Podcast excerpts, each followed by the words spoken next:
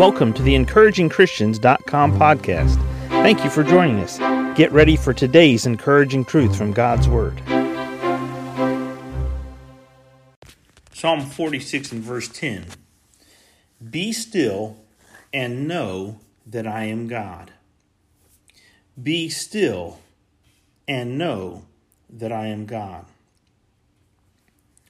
When we think about what's going on in our life, and all of the different aspects of things that are that are happening.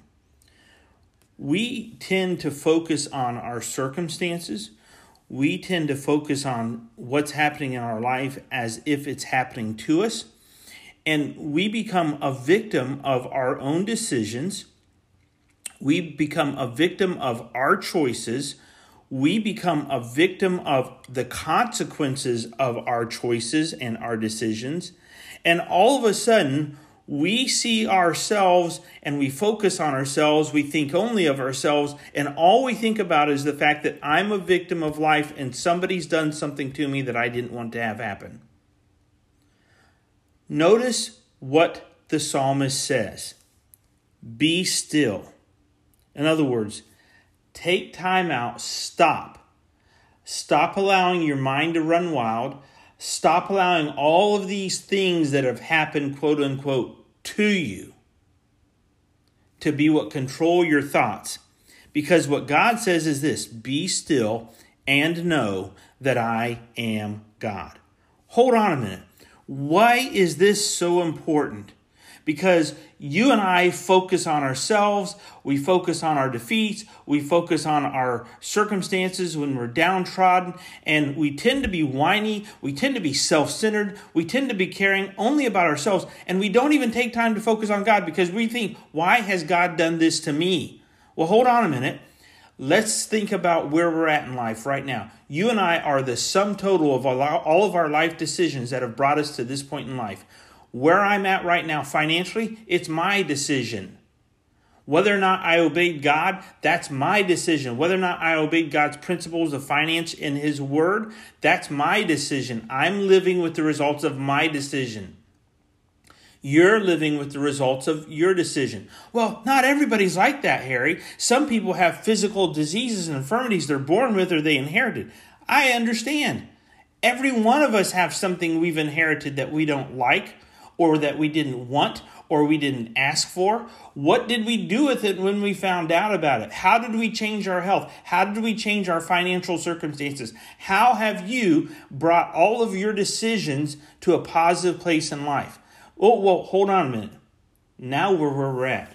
Whether it's positive for you right now, whether it's negative, whether it's anywhere in between, this is what God says in Psalm 46, verse 10 Be still and know that I am God.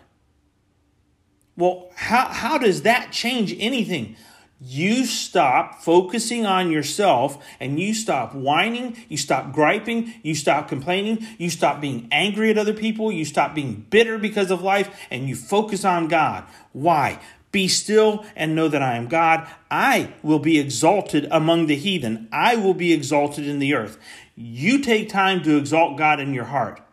You focus on the fact that you're where you're at because of your life decisions, but you're going to stop and you're going to honor God and you're going to recognize that God has a supernatural hand in this universe and He has a supernatural power in your life and you will stop and you will worship him and you will exalt him and you will put him first and you will let God be God and be who he is. Because over and over and over, you and I, we find ourselves just like the psalmist in a dry and thirsty land, out in the desert like the children of Israel, and we're crying out for water. We need God's hand. We need him to provide. We need him to protect. We need God. And look at what he says be still and know that I am God. It's the same statement that he came to Moses when Moses said to the children of Israel, How, God, am I going to tell them who you are? He said, I am that I am. Be still and know that I am God. He alone is God. You and I are not. We don't know what He's going to do. We don't know how He's going to do what He's going to do, but we can exalt Him. We can praise Him. We can thank Him. We can trust Him.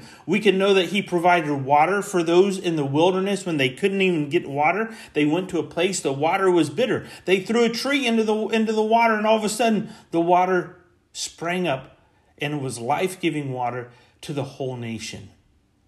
And you and I think that he can't meet us where we're at. You and I think that if we won't exalt him as God, that he won't take care of us. Be still and know that I am God. Are you willing to be still and trust him today?